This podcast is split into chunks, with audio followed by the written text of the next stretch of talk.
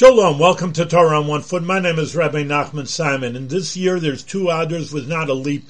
It's a leap year in English, you get one day, and in Hebrew, when there's a leap year, you get a whole month. What's the reason? Well, simply that the lunar year which the Jewish calendar goes upon, is 11 days shorter than the solar year.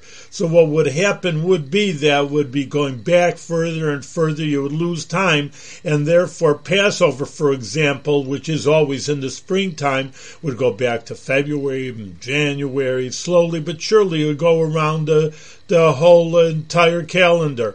And it says in the Chumash that, that Pesach is the Chodesh Aviv, is the springtime. So we have to keep it in sync, the lunar year and the solar year. So there's seven leap years in 19 year cycle. And that's the reason why the rabbis instituted the lunar calendar. They have an extra month, and this year is a, one of those seven years. And it is always an Adar right before Passover, so Passover could always come in the springtime.